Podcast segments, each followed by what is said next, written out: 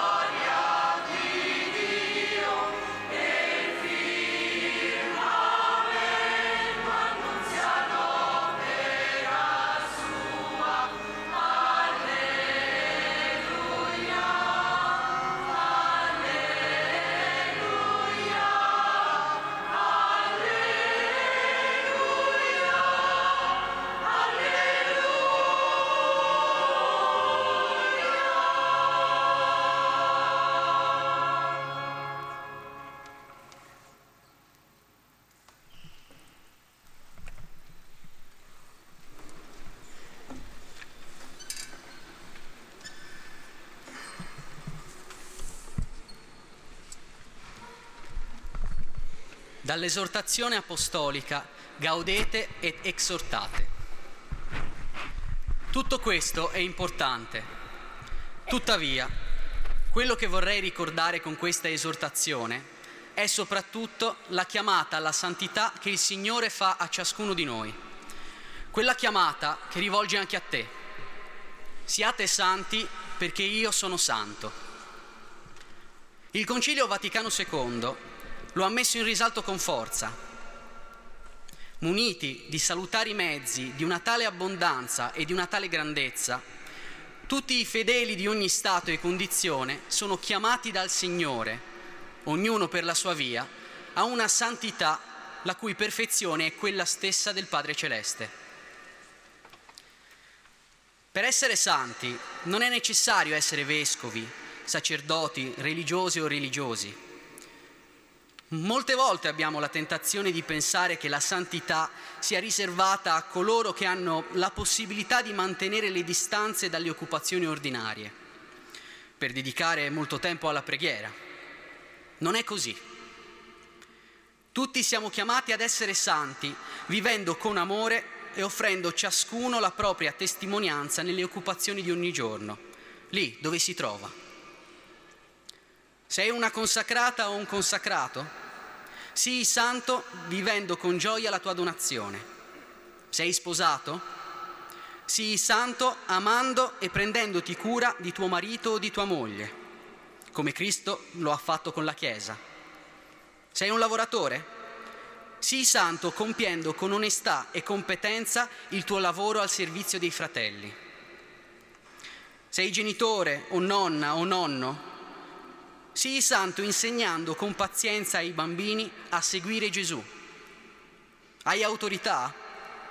Sii santo lottando a favore del bene comune e rinunciando ai tuoi interessi personali. Per un cristiano non è possibile pensare alla propria missione sulla terra senza concepirla come un cammino di santità, perché questa infatti è volontà di Dio la vostra santificazione. Ogni santo è una missione, è un progetto del Padre per riflettere e incarnare in un momento determinato della storia un aspetto del Vangelo.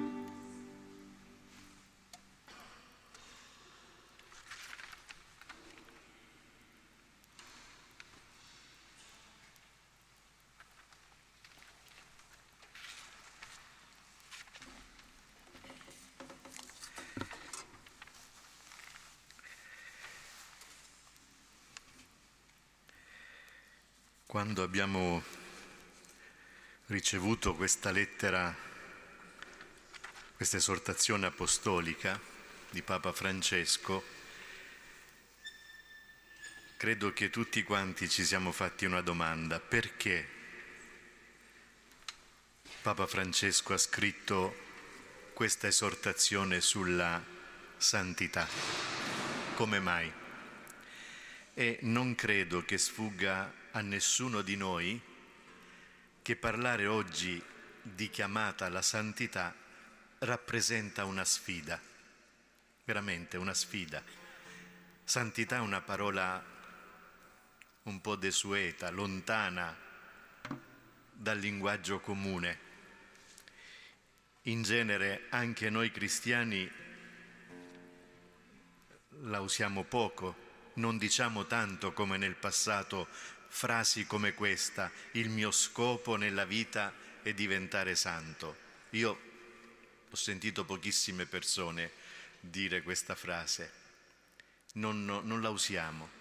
Eppure, come abbiamo sentito nella lettura adesso dei numeri dell'esortazione, il Concilio Vaticano II aveva fatto dell'universale chiamata alla santità uno dei punti più qualificanti del suo insegnamento, ribadendo che questa chiamata è per tutti, nessuno escluso, tutti.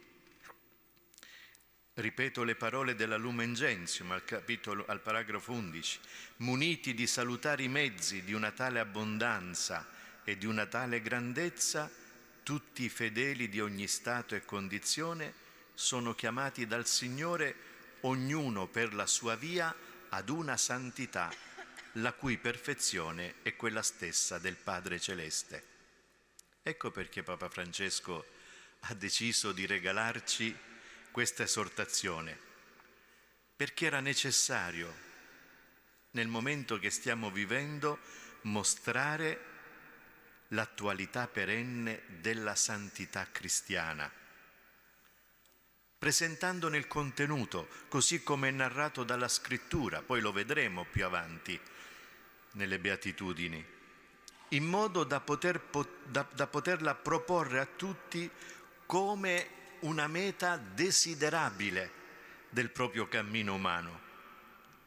Bello quello che dice Papa Francesco quando sintetizza la santità è la vera vita, la santità è la felicità per la quale siamo stati creati.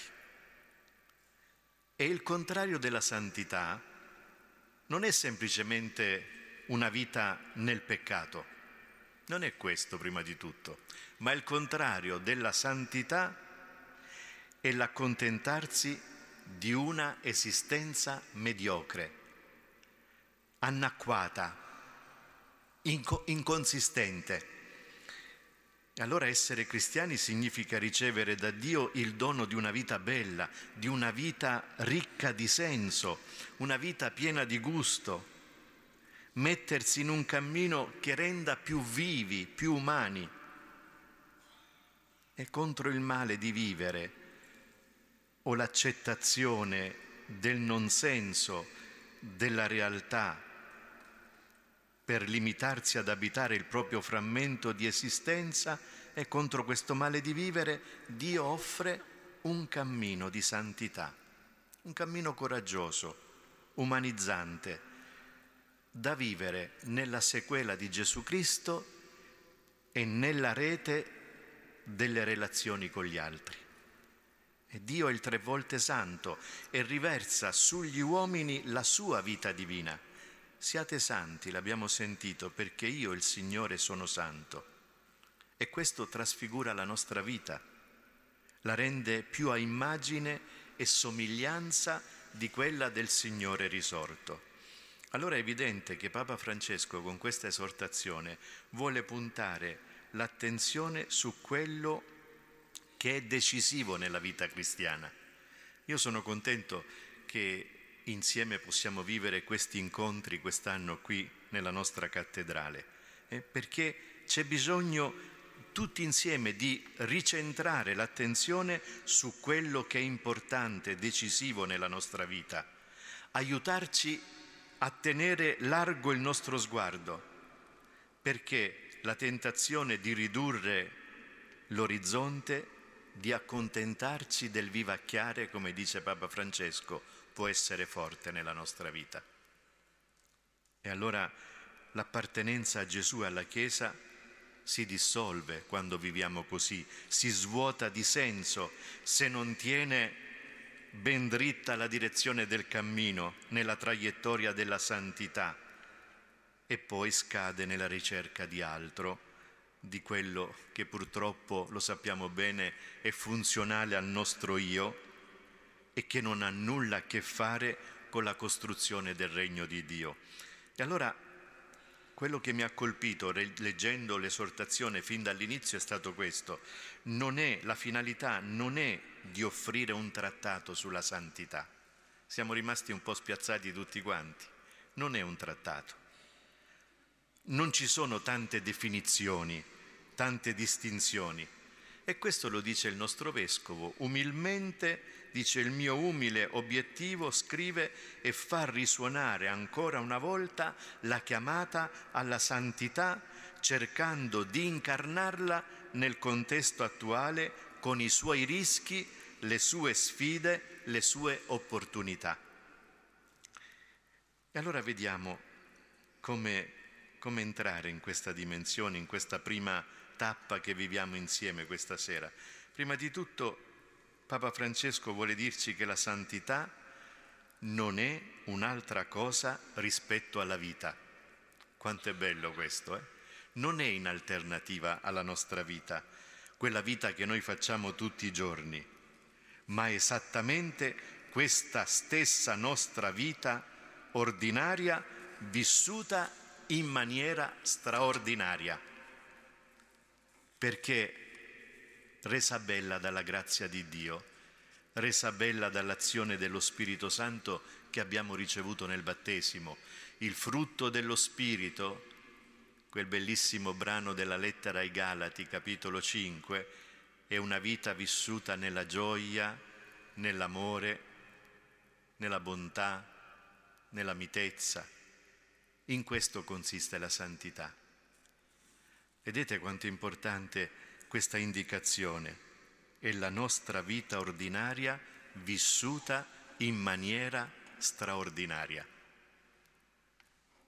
Non ci sono condizioni particolari.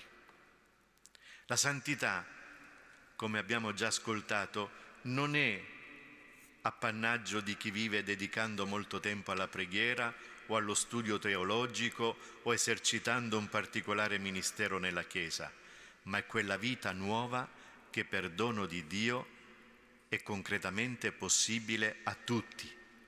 Dove? Nelle occupazioni di ogni giorno, lì dove ciascuno si trova.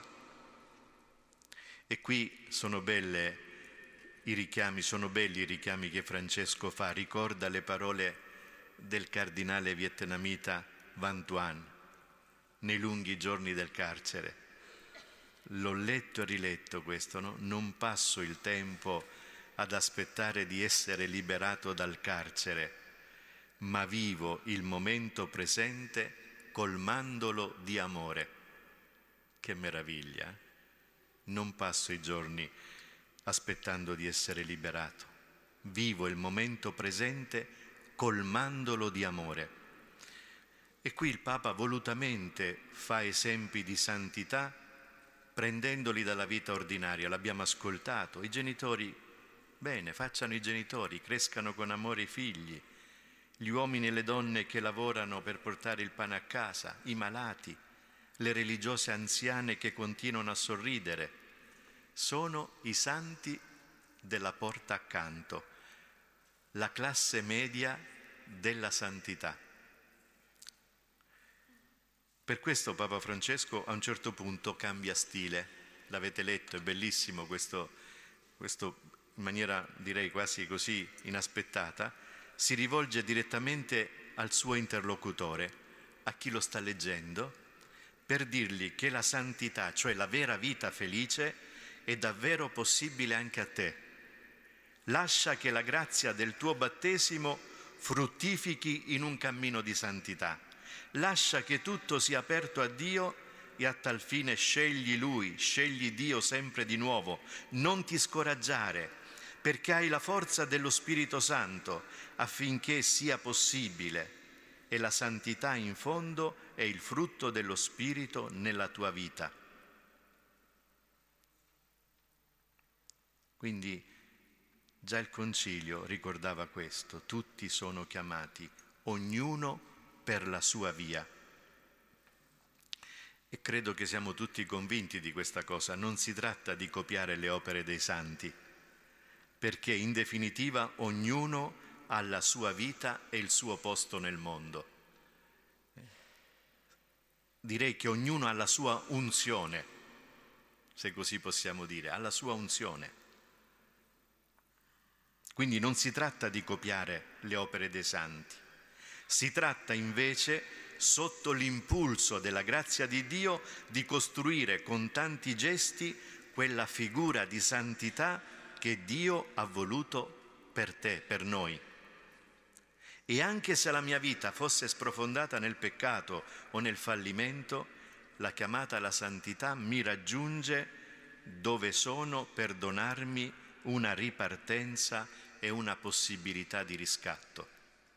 Non so se sabato avete seguito le testimonianze dei giovani nell'aula Nervi. È stato impressionante, nel senso bello della parola, vedere la rinascita di tanti ragazzi nell'incontrare Cristo che li ha chiamati a una vita nuova. Che cambiamenti, che, che ricchezza è venuta fuori, no? Io ho ascoltato con un'attenzione, mi ha fatto un bene enorme quelle, quell'incontro, veramente, ci ho pregato mentre li ascoltavo. E così, anche se la tua vita è sprofondata nel peccato, nel fallimento, la chiamata ti raggiunge dove sei, perché hai la possibilità di una ripartenza. Puoi ripartire. C'è una possibilità di riscatto Direi che c'è una possibilità di riparazione. Noi la riparazione a volte la intendiamo male, ma riparare significa oggi mettere più amore dove prima non l'hai messo. Questa è la riparazione. Dove prima non hai amato, oggi puoi mettere un supplemento di amore e ripartire nello stato di vita in cui ti trovi, in cui sei, non in altre cose. E poi un altro elemento che ho cercato di sottolineare nella meditazione che ho fatto fin dall'inizio è stato questo, che la santità non è possibile da soli. Non è possibile. L'individualismo e la pretesa di autosufficienza non portano alla vera vita. Abbiamo bisogno degli altri. Abbiamo necessità di sentire che la nostra vita è inserita in quella del popolo di Dio nel popolo in cui lo Spirito di Dio riversa la sua santità. E un po' qui tocchiamo anche il cammino di quest'anno della nostra Chiesa di Roma, no? La bellezza di riscoprirsi popolo di Dio, la gioia di sentirsi popolo di Dio. Dio non ci salva da soli, ma come Lui si è voluto rivelare entrando nella storia di un popolo in una dinamica popolare, e sabato ha spiegato bene il Papa la differenza tra popolare e populismo, è stato anche interessante quel passaggio. Scrive il Papa, così anche il nostro percorso di avvicinamento al Signore e di crescita nella fede è possibile solo dentro la complessa trama di relazioni interpersonali che si stabiliscono nella comunità umana. E qui bello il riferimento a Papa Benedetto quando proprio qui, credo forse nella, nella non mi ricordo bene, ma è stato per l'inizio del ministero Petrino, non so se, se era quando è venuto qui a prendere possesso della cattedra, dice Papa Benedetto, lo cita Francesco, non devo portare da solo ciò che in realtà non potrei mai portare da solo. Il santo popolo di Dio mi sostiene, mi sorregge e mi porta. Sono le parole che Benedetto, Papa Benedetto ha pronunciato proprio all'inizio del suo mandato, del suo ministero petrino.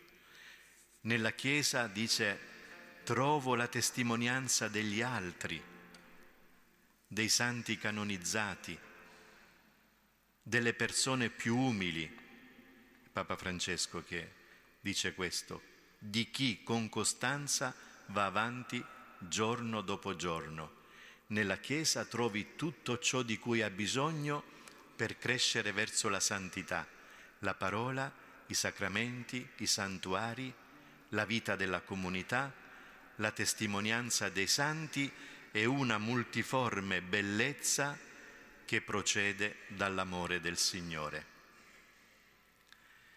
E poi una cosa interessante, nel popolo di Dio è presente uno stile maschile e femminile di vivere la santità.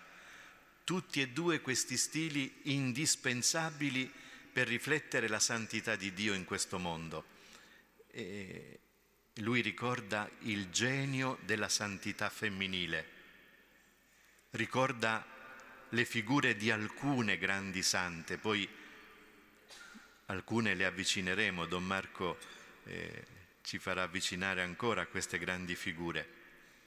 Lui cita Santa Eldelgarda di Bingen, Santa Brigida, Santa Caterina da Siena, Santa Teresa d'Avila, Santa Teresa di Lisieux, ma soprattutto, come nel suo stile, Papa Francesco vuole richiamarci alla memoria quelle figure di donne sante che hanno segnato la nostra vita personale. È un esercizio da fare. Queste figure, lui dice, sono le madri, le nonne, altre figure che abbiamo incontrato nella nostra vita, donne sconosciute o dimenticate, le quali, ciascuna a modo suo, hanno sostenuto e trasformato famiglie e comunità con la forza della loro testimonianza.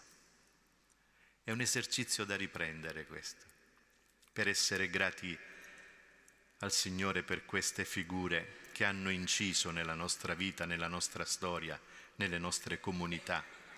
E poi ancora va avanti, il Papa aggiunge che fuori della Chiesa cattolica e in ambiti molto differenti lo Spirito suscita segni della sua presenza che aiutano gli stessi discepoli di Cristo. Per me c'è un, un brano della scrittura che mi ha fatto sempre tanto pensare. Voi L'avete notato, quando Giona si trova nella bufera sul mare, chi è che lo richiama alla preghiera? Avete notato? Vi ricordate quel brano? Sono i marinai,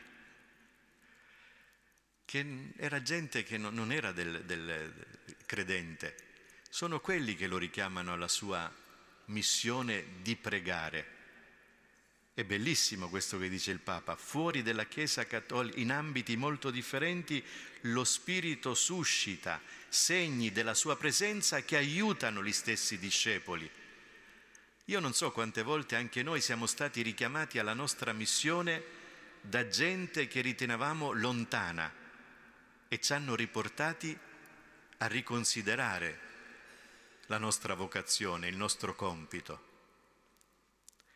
E poi ricorda che il martirio ha un significato ecumenico altissimo perché i cristiani sono stati perseguitati e uccisi indipendentemente dalla loro appartenenza a una confessione cristiana specifica, ma a motivo della sola testimonianza resa a Cristo. E allora quello che dicevamo è importante, si capisce, si comprende che la spiritualità cristiana è essenzialmente comunitaria, ecclesiale, profondamente diversa e lontana da una visione elitaria o di eroismo individuale della santità. Questo non, non è nella linea della vera spiritualità cristiana. Se guardiamo al cammino della storia umana, in realtà noi vediamo che la santità è quella corrente misteriosa, nascosta, attraverso la quale è Dio stesso che guida le vicende umane. E la comunione dei santi fa sì che la santità di ciascuno porti frutto nella vita degli altri e nel cammino di tutti. Quanto è bello questo, la, sen- la santità di uno influisce sul cammino di tutti, anche se non ce ne rendiamo conto. Papa Francesco ricorda Santa Teresa Benedetta della Croce, nella notte più oscura sorgono i più grandi profeti e i santi, tuttavia la corrente vivificante della vita mistica rimane invisibile. Sicuramente gli avvenimenti decisivi della storia del mondo sono stati essenzialmente influenzati da anime sulle quali nulla viene detto nei libri di storia e quali siano le anime che dobbiamo ringraziare per gli avvenimenti decisivi della nostra vita personale è qualcosa che sapremo soltanto nel giorno in cui tutto ciò che è nascosto sarà svelato. Che bello! quando sapremo e vedremo delle persone che hanno misteriosamente influito su di noi, nostro, sul nostro cammino, sulle nostre vite, hanno avuto un peso e ringrazieremo. E concludendo, non dimentichiamo che la sorgente da cui scaturisce la santità è il Signore Gesù. La meta a cui tende è la storia umana, la trasformazione della storia nel regno di Dio. E questo è un punto decisivo. Ogni uomo che viene in questo mondo ha bisogno di concepire la totalità della sua vita come una missione. E qui vorrei dirvi una cosa, un po' forse da padre spirituale, ma non blocchiamoci quando stiamo vivendo qualche momento della nostra vita particolare in cui sentiamo che le cose non stanno andando bene, che i momenti in cui ci incartiamo, chiamiamoli così, in cui non riusciamo ad andare avanti. Ma in quel momento bisogna, è necessario concepire la totalità della mia vita e la totalità della mia vita è una missione è una missione. Quando mi chiedo perché sono nato, perché vivo, a che serve la mia vita, qual è il mio contributo alla crescita di questo mondo, mi sto interrogando su quale sia la mia missione. E allora dice Papa Francesco, ogni santo è una missione, cioè ogni santo è un inviato dal Padre per incarnare e rendere presente Cristo, l'uomo nuovo, nel mondo, perché Gesù è la sorgente di ogni santità. Lo Spirito Santo non fa altro che riprodurre oggi in noi i lineamenti del volto di Cristo, però ciascuno in modo diverso. Ci sono santi che riproducono la vita nascosta a Nazareth, altri la sua vicinanza agli ultimi, gli sposi diventano sacramento di Cristo sposo, i presbiteri sacramento del Cristo buon pastore.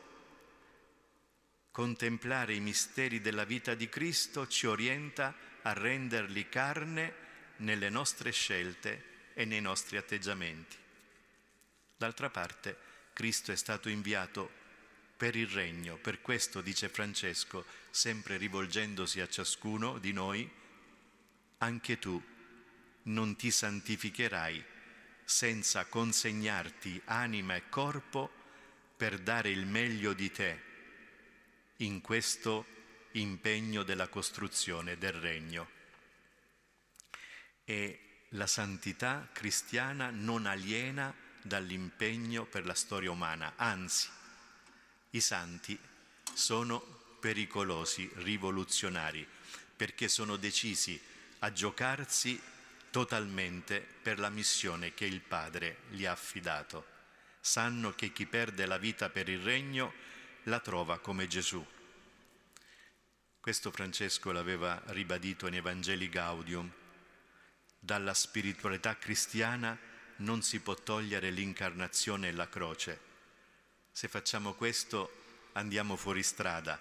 Non possiamo ritagliarci un Dio del benessere personale e della prosperità economica distaccato dalle vicende umane, dalla carne dolorante dei suoi figli. Non c'è, è importantissimo, non c'è santità cristiana dove la spiritualità prescinde dalla storia. Lì non c'è santità. C'è una comunione vaga, si parla di energie armonizzanti, ma è tutto ben diverso dalla comunione con gli altri esseri umani, con la ricerca del volto dell'altro, con la fraternità e la rivoluzione della tenerezza. Ecco carissimi, io mi fermo qui, a noi è affidato il compito di accogliere questa chiamata alla santità, fatta di imitazione di Gesù, di impegno con Lui per la trasformazione della storia umana. Voglia il cielo che tu possa riconoscere qual è quella parola, quel messaggio di Gesù che Dio di- desidera dire al mondo con la tua vita. Allora, il risultato di questo cammino, ecco, questo primo mese vogliamo proprio fermarci a, a rimeditare questo, questa eh, questa bellezza della santità negli stati di vita che siamo chiamati a vivere. Adesso la, la, presentazione del santo di questa sera ci aiuterà ancora di più a entrare in questa dimensione. E non dimentichiamo che la proposta di vita che la santità cristiana gradualmente ci porta a conformare la nostra vita a Cristo unificando e integrando a Lui la nostra vita. Eh, preghiera e azione, preghiera e azione nel mondo, tempi di silenzio e tempi di servizio, vita familiare di comunità e impegno di lavoro. Tutto può essere accettato e integrato come parte della propria esistenza in questo mondo ed entra a far parte del cammino di santificazione. Spero che nessuno di noi si fermi più sulla sul prendere parte o per Maria o per Marta. Non esiste questo.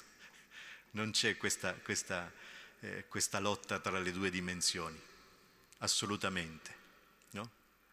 E, e penso che ormai l'abbiamo capito nella nostra vita.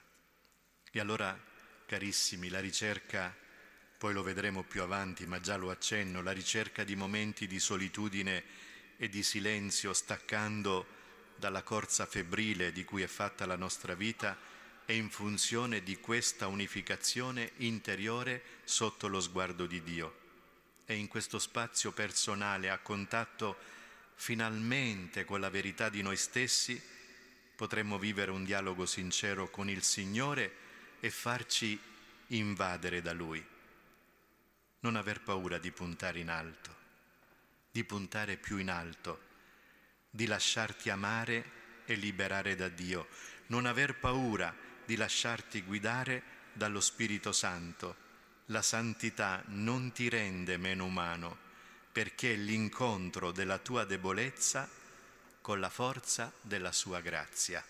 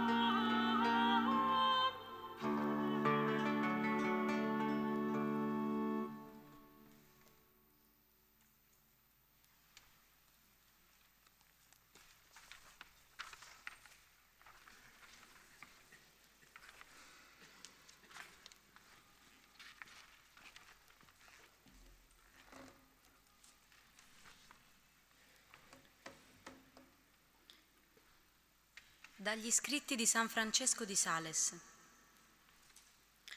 Nella creazione Dio comandò alle piante di portare frutto, ciascuna secondo il proprio genere. Allo stesso modo, ai cristiani, piante vive della Chiesa, ordina di portare frutti di devozione, ciascuno secondo la propria natura e la propria vocazione. La devozione deve essere vissuta in modo diverso dal gentiluomo, dall'artigiano, dal domestico, dal principe, dalla vedova, dalla nubile e dalla sposa. Ma non basta. L'esercizio della devozione deve essere proporzionato alle forze, alle occupazioni e ai doveri dei singoli. Ti sembrerebbe cosa ben fatta che un vescovo pretendesse di vivere in solitudine come un certosino? E che diresti di gente sposata che non volesse mettere da parte qualche soldo più dei cappuccini? Di un artigiano che passasse le sue giornate in chiesa come un religioso e di un religioso sempre alla rincorsa di servizi da rendere al prossimo in gara con il vescovo?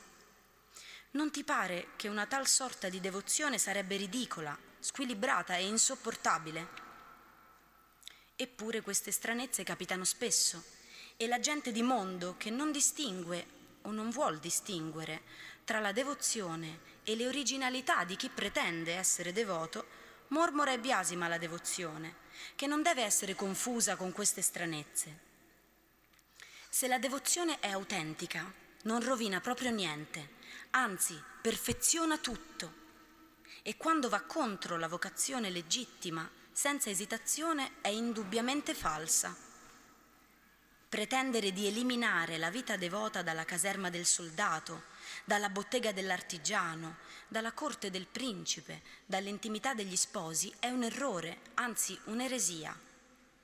È vero che la devozione contemplativa, monastica e religiosa non può essere vissuta in quelle vocazioni, ma è anche vero che oltre a queste tre devozioni ce ne sono tante altre, adatte a portare alla perfezione quelli che vivono fuori dai monasteri. Abramo, Isacco, Giacobbe, Davide, Giobbe, Tobia, Sara, Rebecca e Giuditta ne sono la prova per l'Antico Testamento. Nel Nuovo abbiamo San Giuseppe, Lidia, San Crispino che vissero la perfetta devozione nelle loro botteghe, Sant'Anna, Santa Marta, Santa Monica, Aquila, Priscilla nel matrimonio, Cornelio, San Sebastiano e San Maurizio nella vita militare, Costantino, Elena, San Luigi, il Beato Amedeo e Sant'Edoardo sul trono.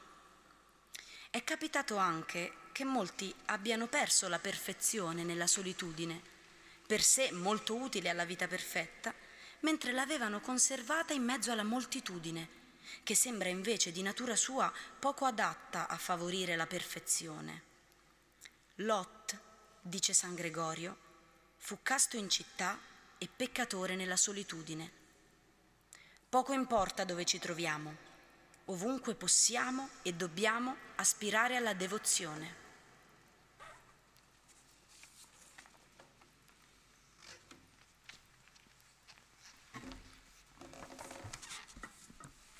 Avete ascoltato la concretezza di Francesco di Sal. La grandezza di questo santo è proprio in questa serena semplicità e nello stesso tempo profonda sapienza. In, queste, in questi incontri mensili che faremo insieme incontreremo degli amici, perché i santi sono degli amici. Noi abbiamo l'abitudine un po' di pensare ai santi un po' come dei santini, no? ossia delle, delle immagini, e magari un po' abituati alle iconografie barocche, no? questi santi con gli occhi stralunati, in pose un po' teatrali, no? e immaginiamo un po' la santità così. Ma i santi erano persone normali, come noi. E come dice il Papa, tutti siamo chiamati ad essere santi come loro, non nella stessa maniera, ma con la stessa forza, con la stessa originalità. E pensate che in tutta la storia la storia della Chiesa, sia nell'Antico che nel Nuovo Testamento. Queste persone normali hanno fatto cose straordinarie con la grazia ed erano persone qualsiasi. Non solo, ma come diceva poco fa Francesco Di Sal, non c'è una categoria privilegiata. E la storia non c'è un periodo privilegiato, noi diciamo di solito, ah una volta era meglio, no? Ah come era bello una volta. Beh, questi sono, Agostino direbbe, sono sciocchi, perché oggi non è peggio né meglio di ieri. Oggi noi possiamo essere santi, Papa ce lo ricorda e insiste.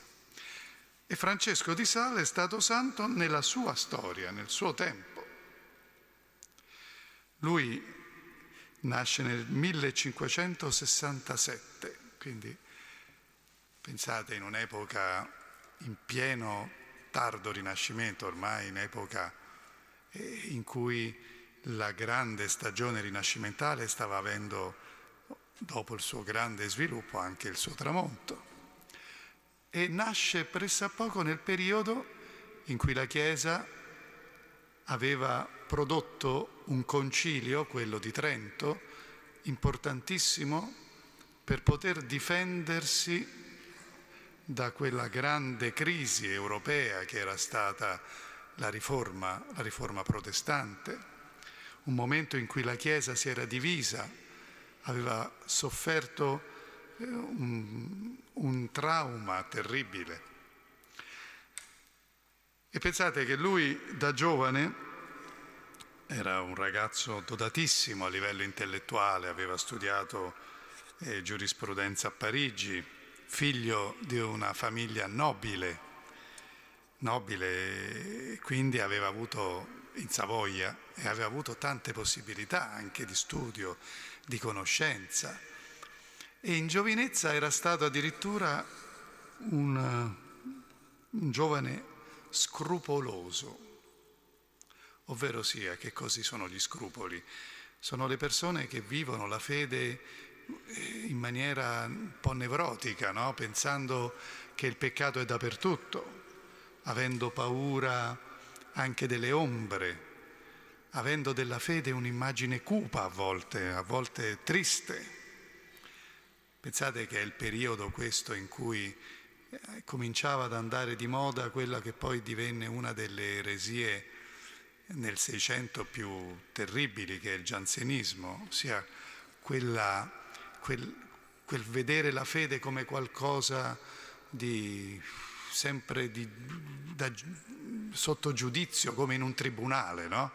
Vedere la fede come qualcosa in cui ti dicono questo è peccato, questo non si può fare, questa è una cosa cattiva quando la grazia sembra quasi inarrivabile. Quindi nella giovinezza lui aveva dentro vissuto tante di queste realtà che lo circondavano. Ma è bellissimo che il Signore fa, prende la persona e con la grazia, con lo Spirito Santo, se la plasma. No? Fa così con noi, con ciascuno di noi ci si mette là come un artista, perché il Signore è un artista, non è un ingegnere, eh? con, tutto, con tutto il rispetto per gli ingegneri presenti, ma è un artista, lui fa le cose col cuore e con originalità, non fa mai una cosa uguale all'altra, non farà mai un santo come l'altro e ha fatto di Francesco quello che lui voleva. Come? Plasmandolo e facendolo eh, facendogli sentire come lavorare per la Chiesa significava anche lottare anche contro queste, queste sue scrupoli, queste sue tristezze. E siccome era un giovane straordinario, pensate che a 35 anni diventa vescovo a Ginevra e Ginevra era la capitale dei calvinisti di questa eh, sezione della protesta, della, della riforma fondata da Calvino, che aveva proprio a Ginevra la sua capitale. ed era talmente questa lotta difficile da sostenere che lui si trasferì ad Annecy, quindi eh, non a Ginevra, anche se era vescovo di Ginevra, ma la sede la spostò ad Annecy, ma lottò contro il calvinismo. Come? Eh, con, uh, sbraitando o lottando con, a volte si faceva lì a quell'epoca, con le armi, con gli eserciti, con la violenza? No, ma con la persuasione, confutando, sì, ma soprattutto mostrando la bellezza della fede cattolica. Lui non faceva nemici, faceva strage positiva di nemici, conducendoli a sé. E faceva veramente strage, li convertiva, ma li seduceva attraverso il Vangelo. E piano piano lui scoprì che il Signore stava plasmando in lui una santità particolare, quella che lavorava profondamente nelle anime degli altri, conducendoli attraverso una direzione spirituale, conducendoli alla santità. Quindi non con la violenza, ma con la dolcezza. E pensate che questo, questo potere straordinario lui lo esercitò con tutti e riuscì a, anche a creare dei santi. Sì, ma è spesso questo, eh? I santi fanno santi. Perché? Perché la grazia, quando lavora lo Spirito Santo, effonde se stesso, eh? che lo Spirito Santo non è mai un individualista, lo diceva prima, no? Il cardinale. L'individualismo non, non è santo. Noi siamo santi nella Chiesa e la santità è come una, una malattia infettiva, si comunica, no? Si comunica. Tant'è vero che c'era una, una, un'anima molto bella, una vedova, Giovanna Francesca Fremio, vedova de Chantal. Questa donna, una nobile, eh, voleva essere santa, ma era una madre di famiglia, aveva dei figli e quindi doveva percorrere una via di santità molto particolare pur essendo una vedova, non poteva essere libera di andare in un monastero, in clausura. Poi all'epoca c'era solo un certo tipo di vita religiosa femminile. E allora pensate allo Spirito Santo quanto è originale, e come fa spesso. Santi, parlava prima il cardinale no? di maschile e femminile. Spesso ci sono santi e sante, amiche e amici. È stranissimo ma sembra che il Signore spesso eh, manda la santità a coppia, diciamo un po', no? E così ha fatto con Giovanna de Chantal. E Francesco sperimenta su Giovanna de Chantal un percorso di santità, noi diremmo di vita attiva, anche se all'epoca ancora non c'era questa possibilità. Vedo qui tante sorelle no? di vita attiva.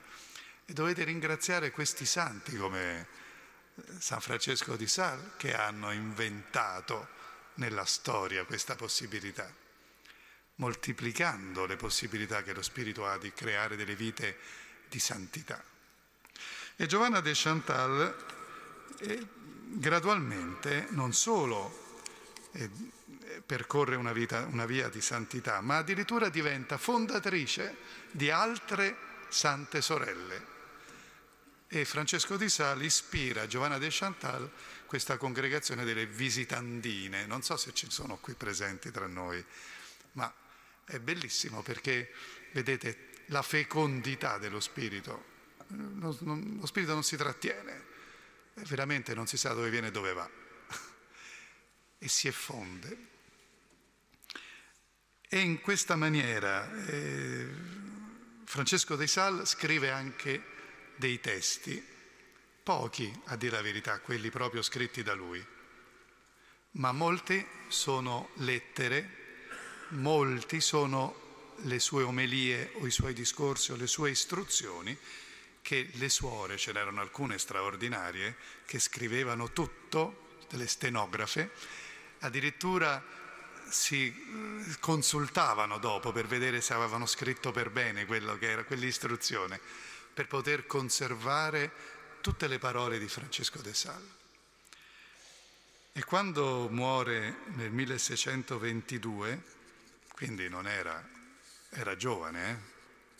quindi pensate, insomma, era ancora un uomo giovane, Francesco di Sala aveva decine e decine di volumi di scritti spirituali, già quelli scritti da lui e quelli che gli altri avevano tratto dalle sue omelie, dai suoi catechesi. Ma soprattutto aveva un libro straordinario, scritto nelle anime di tante, di tante, di tante persone quel libro che lui ha scritto nella sua direzione spirituale eh, aveva portato frutti di santità in tante persone. Ed era originale, avete sentito, no? Ma ce ne sono alcune. Ora vi volevo leggere qualche cosa di, anche di altri brani, perché eh, così avete la voglia poi di, di andarvi a leggere gli scritti di questi santi.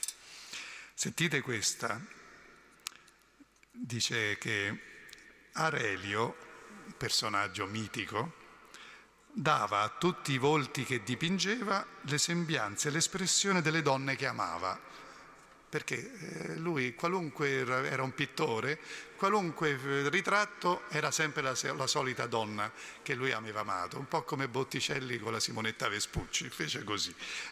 E qualunque cosa era sempre lui, lei. Ognuno, sentite attentamente, si crea la devozione secondo le proprie tendenze e la propria immaginazione. Quando San Francesco di Sal parla di devozione, non è stare lì, oh, tutti pii così. Devozione per Francesco di Sal è una vita spirituale fatta bene, in cui l'uomo si dona a Dio con tutto se stesso, si devove, no? si pone tutto a Dio. E allora è come dire la vita spirituale ben fatta. Però alcuni dice, se la immaginano e la fanno a propria immagine e somiglianza, non come vuole Dio, ma come vuole Lui. Chi si consacra al digiuno penserà di essere devoto perché non mangia. Ah, quanto so santo, io non mangio, oggi faccio digiuno, così alla fine sarò, stasera ci avrò mille punti in più in paradiso, insomma. No? mentre ha il cuore pieno di rancore. E mentre non se la sente di bagnare la lingua nel vino e neppure nell'acqua per amore della sobrietà, non avrà alcuno scrupolo nel tuffarla nel sangue del prossimo con la maldicenza e la calunnia. Sentite com'è preciso San Francesco di Sales. Oppure un altro penserà di essere devoto perché biascica tutto il giorno una filza interminabile di preghiere Oggi ho detto 12 rosari e poi ho fatto tutta la devozione di qua, di là, di su, di giù. E non darà peso alle parole cattive, arroganti, ingiuriose che la sua lingua rifilerà per il resto della giornata ai domestici, ai vicini, a tutti. Guardate com'è concreto. E qualche altro metterà mano volentieri al portafoglio per fare l'elemosina ai poveri, ma non riuscirà a cavare un briciolo di dolcezza dal cuore per perdonare i nemici. Ci sarà poi l'altro che perdonerà i nemici, ma di pagare i debiti non gli passerà neanche per la testa. Ci vorrà il tribunale. Sentite l'ironia con cui Francesco di Sal parla dei peccati che facciamo, eh? Sono i nostri peccati. Tutta questa brava gente, dall'opinione comune, comune è considerata devota, ma non lo è per niente. È duro eh, in questo, ma realista. Perché la vita spirituale, dice Francesco di Sale, è una cosa seria. Non è che si è cristiani perché abbiamo una tessera con tutti i bollini messi giusti. Allora c'è il bollino della messa di domenica, poi c'è il bollino della, preghiera, della catechesi in parrocchia, poi io faccio pure il catechista, quindi magari avrò tre bollini, questi mi valgono tre bollini poi sono venuto anche all'incontro in cattedrale, un altro bollino, poi sono fatto... Non è così, dice Francesco di Sal. Se il cuore non è veramente di Dio e non ama veramente, succede niente, che facciamo un po' di teatro. E, un, ci sono delle cose straordinarie, ma anche simpatiche. È stata a leggere, io faccio pubblicità, eh? faccio pubblicità a San Francesco di Sales. Non dire mai il tale è un ubriacone se l'hai visto ubriaco davvero, anche se l'hai visto ubriaco davvero. Non puoi dire, ah, quello è un ubriacone, l'ho visto ubriaco. Oppure, quello è un adultero perché l'hai visto in adulterio. Una sola azione non ti autorizza a classificare la gente. Sentite la, la finezza e anche la precisione. Per classificare uno vizioso o virtuoso bisogna che abbia fatto progressi e preso abitudini. È dunque una menzogna affermare che un uomo è collerico o ladro perché l'abbiamo visto adirato o rubare una volta soltanto. Come dire, chi sei tu? Come fai tu a leggere la vita di un altro? Chi sei? Dio? La bontà di Dio è così grande che basta un momento per chiedere e ottenere la sua grazia. Come facciamo a sapere che uno che era peccatore ieri lo sia anche oggi? Questa dolcezza tipica di San Francesco di Sales lo rendeva straordinario nella direzione spirituale. Ecco perché seduceva le anime, perché la direzione spirituale, che poi non è altro che l'accompagnamento spirituale dei fratelli.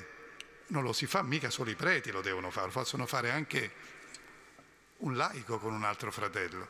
Non sta nell'usare il randello o la frusta spaventando il prossimo, magari con una bella immagine dell'inferno. Non basta questo, perché lo puoi spaventare un giorno, lo puoi anche correggere quel giorno lì e il giorno dopo, ma mostrandogli che l'amore di Dio è talmente più grande di queste mancanze, di questi peccati, di queste miserie, che non si può essere peccatori, si deve essere santi.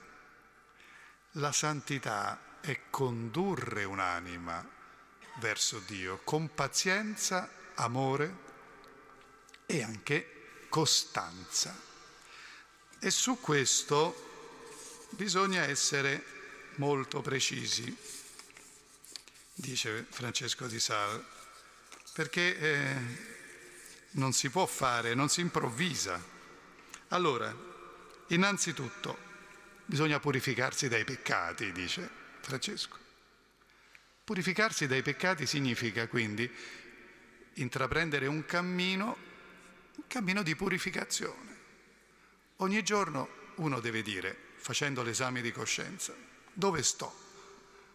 Che cosa ho combinato oggi? Questo, allora domani mi impegno, la notte, la sera, no? La mattina dopo mi impegno a non farlo. Anche un peccato per volta, ma un peccato bisogna toglierselo. Quindi purificazione dei peccati, impegnarsi con proposito di pregare. La preghiera non è un optional, è una condizione, perché se noi non preghiamo, eh, eh, Dio dove sta nella nostra vita? Non è che possiamo essere santi senza Dio, è Dio che ci fa santi e se noi non apriamo il cuore a Dio, almeno una parte del giorno, un momento, un quarto d'ora, dice Francesco di Sales, come facciamo a diventare santi? E poi la dolcezza verso il prossimo, pensate, e anche verso se stessi. Che significa? Avere pazienza con se stessi. Francesco di Sal si ricordava quando aveva gli scrupoli, si ricordava quando soffriva perché non riusciva a, ad accettare i propri peccati. E dice Francesco, bisogna avere pazienza anche con se stessi, così come dobbiamo avere pazienza con gli altri e andare avanti, questo sì, sempre avanti, non fermarsi mai. Saper affrontare le tentazioni, essere forti, non cedere. Sapete, Oscar Wilde diceva il miglior modo per vincere tentazioni è cedere. Ecco, questo non si deve fare. Non si cede alle tentazioni, si lotta e si vince. A volte uno può perdere, ma la volta dopo bisogna vincere. E poi costanza nel cammino. Ecco perché è importante che ciascuno di noi abbia un padre spirituale e vi domando, ce l'avete il Padre spirituale? Pensate ognuno al, a se stesso e di ce l'ho il Padre spirituale? Ce l'ho qualcuno che mi dice ogni tanto hai fatto bene, hai fatto male, oppure la direzione è questa, la direzione è quell'altra? E magari qualche volta ci picchia pure, non con le mani, ma ci scuote. Ce l'abbiamo il Padre Spirituale? Perché questo dice Francesco di Sales, se non c'è questo cammino metodico, e continuo e non si va da nessuna parte. E poi siamo gioiosi nella fede? Siamo felici di essere credenti? O siamo come i farisei sempre arrabbiati?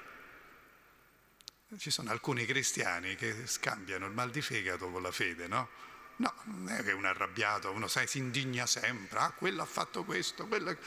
Poi i tempi, ah che tempi che viviamo, che schifo, che cosa, ah, tutte...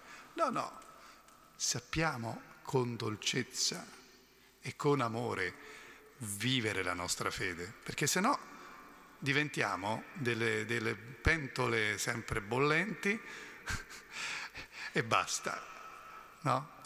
Mentre invece noi dobbiamo illuminare con l'amore, con la dolcezza, con la forza dello Spirito. E allora? Facciamo pubblicità, ogni volta farò la pubblicità a un libro, come nelle rubriche televisive quando fanno le pubblicità ai libri, no? Allora, domani andate tutti in libreria e andate a cercarvi la filotea. Chi ce l'ha la legga, chi non ce l'ha la compra e la legge perché questo è il compito di questo mese. Quando ci rivedremo, eh, voi dovete averla letta, se non tutta, almeno cominciate a leggerla. Quei passi che vi dicevo l'ho presi da qui. Come è fatta la filotea? La filotea ogni giorno, che non bisogna fare di più, ogni giorno c'è un capitoletto, sono capitoletti brevi, eh? di due pagine neppure, perché è pensato proprio per questo, ogni giorno una pagina che uno legge, medita e mette in pratica. Ed è un itinerario spirituale. Quando si arriva alla fine non è che uno è laureato, però almeno ha fatto l'introduzione alla vita devota, si chiama così, introduzione alla vita devota, filotea. Filotea significa un'anima che ama Dio, quindi è l'anima che sta facendo questo percorso. Per i più bravi poi c'è un secondo volume il Teotimo, che è il trattato dell'amore di Dio, che è un altro libro di Francesco di Sala, anche questo fatto così, che spiega che cos'è l'amore di Dio. Quindi uno, dopo che ha messo a posto l'anima, perché questo serve la filotea, e poi la fa crescere, diciamo, la, col secondo livello. Io perché vi dico questo? Perché la lettura spirituale sostiene il cammino, la preghiera, ci fa pensare, ci fa riflettere su noi stessi, magari ci fa venire la voglia di andarsi a confessare, di andare a pregare e di andare dal Padre spirituale a dire mi devi aiutare. Altrimenti santi non si diventa. E siccome essere santi è divertente, io ve lo consiglio. Quindi diventiamo santi che siamo, almeno ci divertiamo, come dicono questi amici che ci sono già arrivati. Allora, buon cammino e ci vediamo il mese prossimo E adesso ascoltiamo un altro bel brano.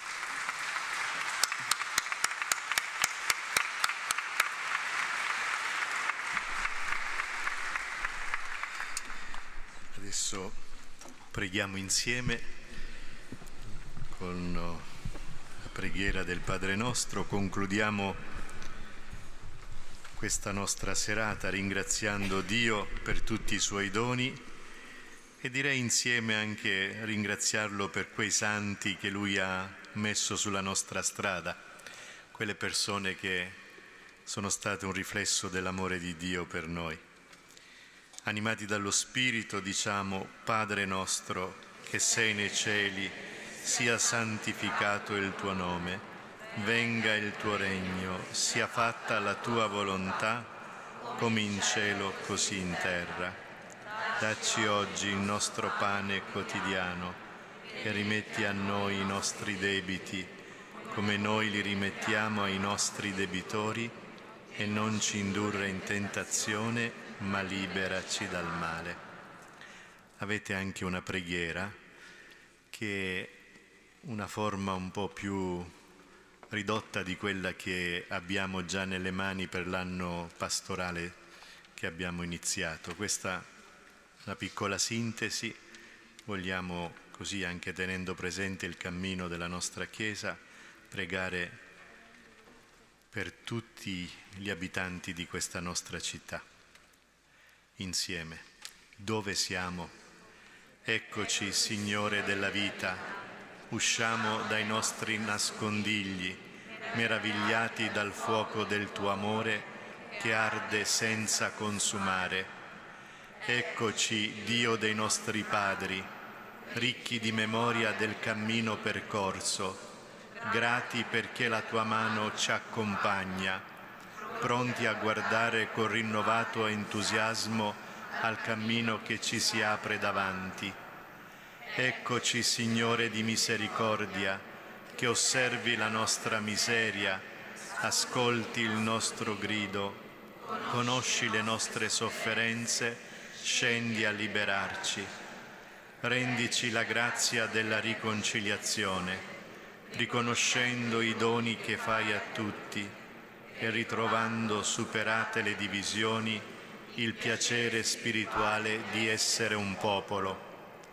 Eccoci, roccia della nostra salvezza, che apri di nuovo il mare e che ci dai da bere anche nel deserto. Aiutaci ad ascoltare il grido del popolo numeroso di questa città che ha sete di testimoni veri capaci di far passare dalla schiavitù al servizio. Donaci la passione per te e per la gente, perché quando cerchiamo dove sei possiamo trovarti in ogni uomo da amare e da servire. Amen.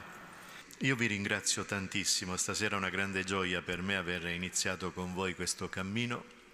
Ringrazio ciascuno di voi, ringrazio tutti quelli che hanno permesso anche di mettere sulla serata, tutti i cantori, gli artisti, i lettori, eh, chi si occupa della basilica, chi ha curato qui la scelta dei testi, chi ha stampato i fogli, tutti quanti, a tutti un grazie perché ognuno eh, partecipa con la sua unzione, possiamo dire, ecco, a questa serata. E vorrei terminare, prima di darvi la benedizione, ricordando quelle parole. Andiamo a casa con, questa, con questo invito del eh, cardinale Vantuan. Non ho lasciato così passare i giorni attendendo la libertà, ma ho vissuto ogni momento caricandolo di amore, mettendoci amore dentro. Credo che sarà un percorso interessante per vivere anche quello che ci è stato indicato questa sera. Il Signore sia con voi. Sia benedetto il nome del Signore. Il nostro aiuto è nel nome del Signore. Vi benedica Dio Onnipotente, Padre e Figlio e Spirito Santo. Il Signore ci conceda una notte serena e un riposo tranquillo.